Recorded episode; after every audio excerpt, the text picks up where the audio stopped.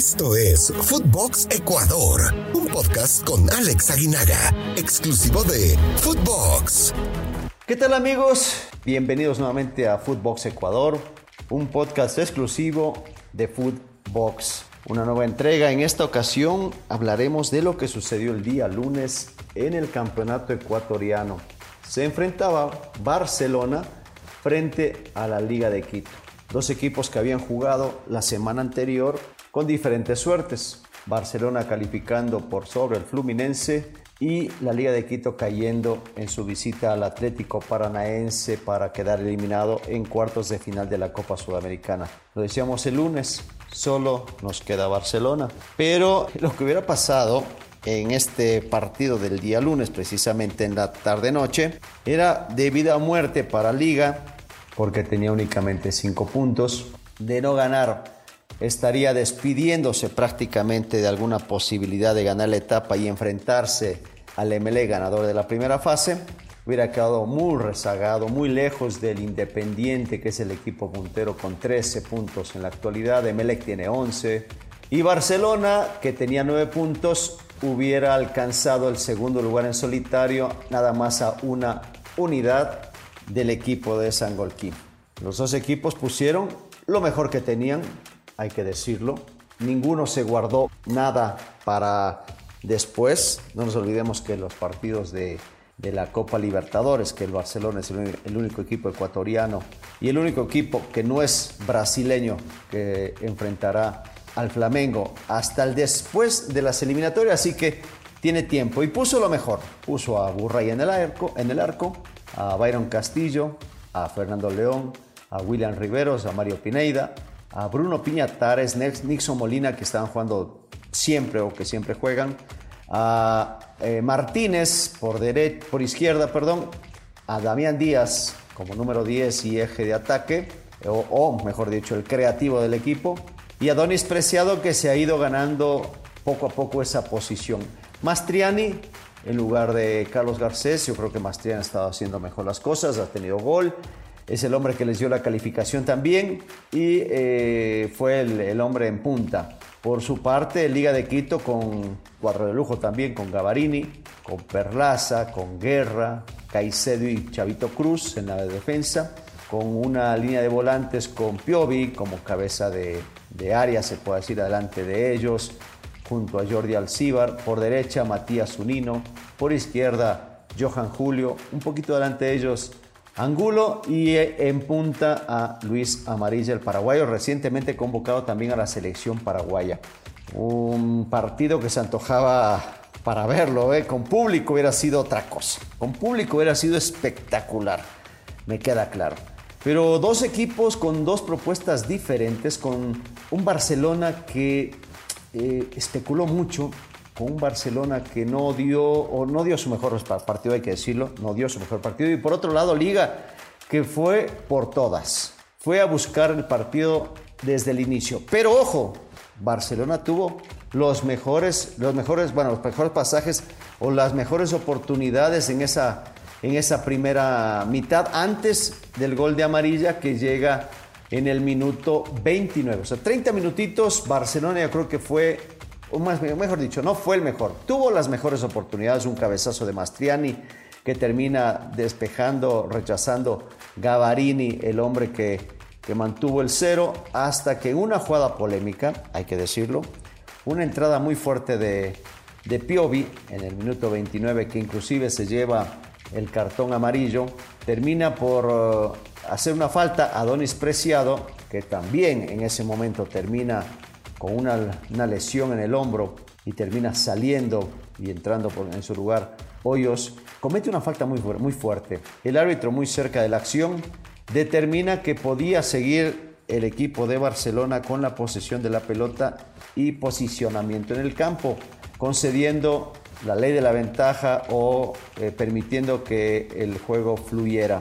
Damián Díaz intenta ir hacia adelante, no lo consigue, la pelota va hacia atrás y cuando el pase va hacia Nixon Molina, Nixon se duerme, le roban la pelota, se la puntean. Con tan buena fortuna para el equipo de liga que se le cae amarilla, el equipo de Barcelona queda mal parado, se echa hacia atrás y ante la pasada de, Johan Julio termina definiendo de izquierda al ángulo de Burray. Nada que hacer para el arquero, un golazo, pero ya empezaban los reclamos, bueno, ya habían empezado los reclamos del, profe Bustos, ¿no? Eh, por, una mano que, estaba reclamando en una jugada de tiro de esquina que eh, pedía el penal. Y además la falta sobre Adonis Preciado, ¿no? Que, que él, reclamaba como, como que de ahí salió la jugada. No fue, talas, no fue así, en realidad se, tardaron algunos segundos dentro de del reglamento, bien, bien ejecutado por el árbitro, porque les da la ley de la ventaja. Para muchos, muchos hinchas sobre todo, ¿no? y, algunos, alguno que otro periodista, tenía que haber marcado la falta en una situación en la cual eh, aducen que no le dieron ventaja al, al, equipo que atacaba, sino ventaja al equipo que defendía, porque fue una jugada prácticamente en la mitad de la cancha y que no tenía ninguna posibilidad de crearlo.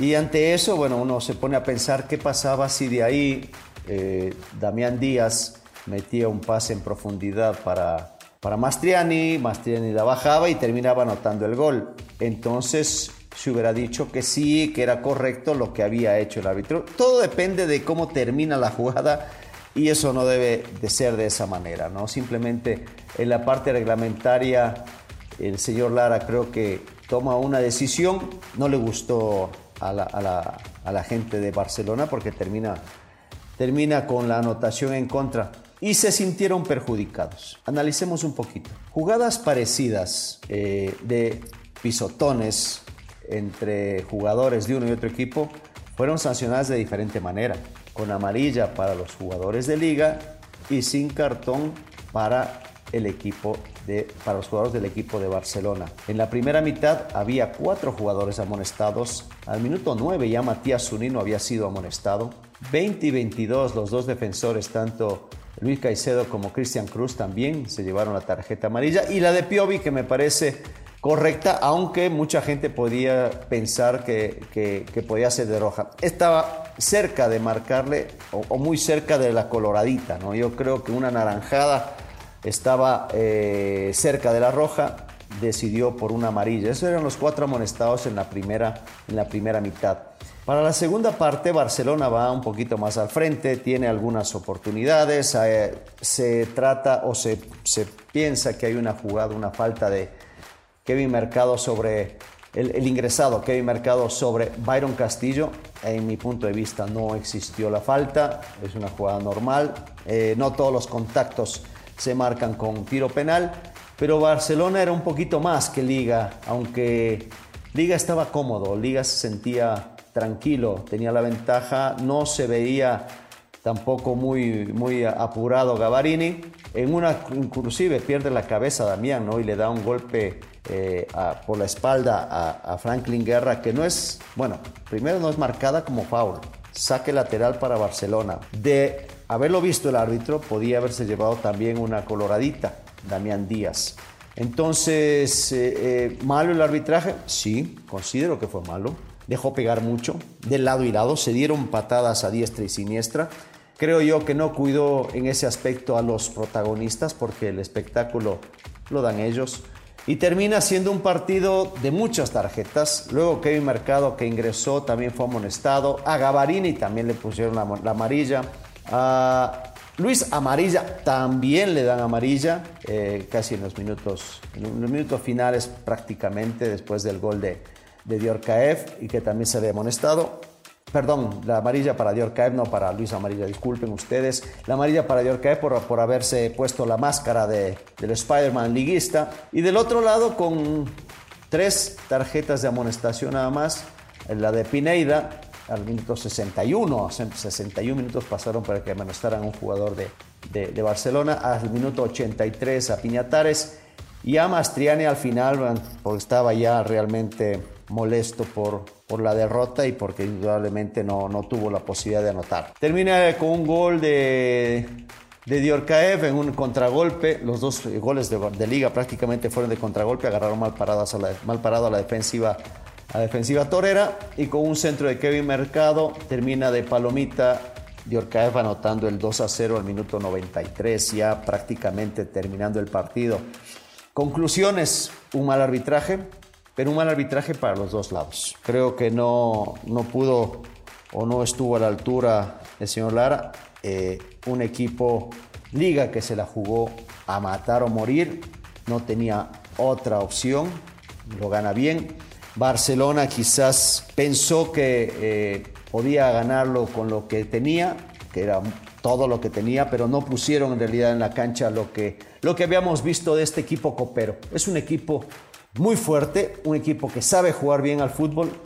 Ya después veremos si los cambios, el cambio por ejemplo de Martínez y el ingreso de Perlaza creo que no le benefició.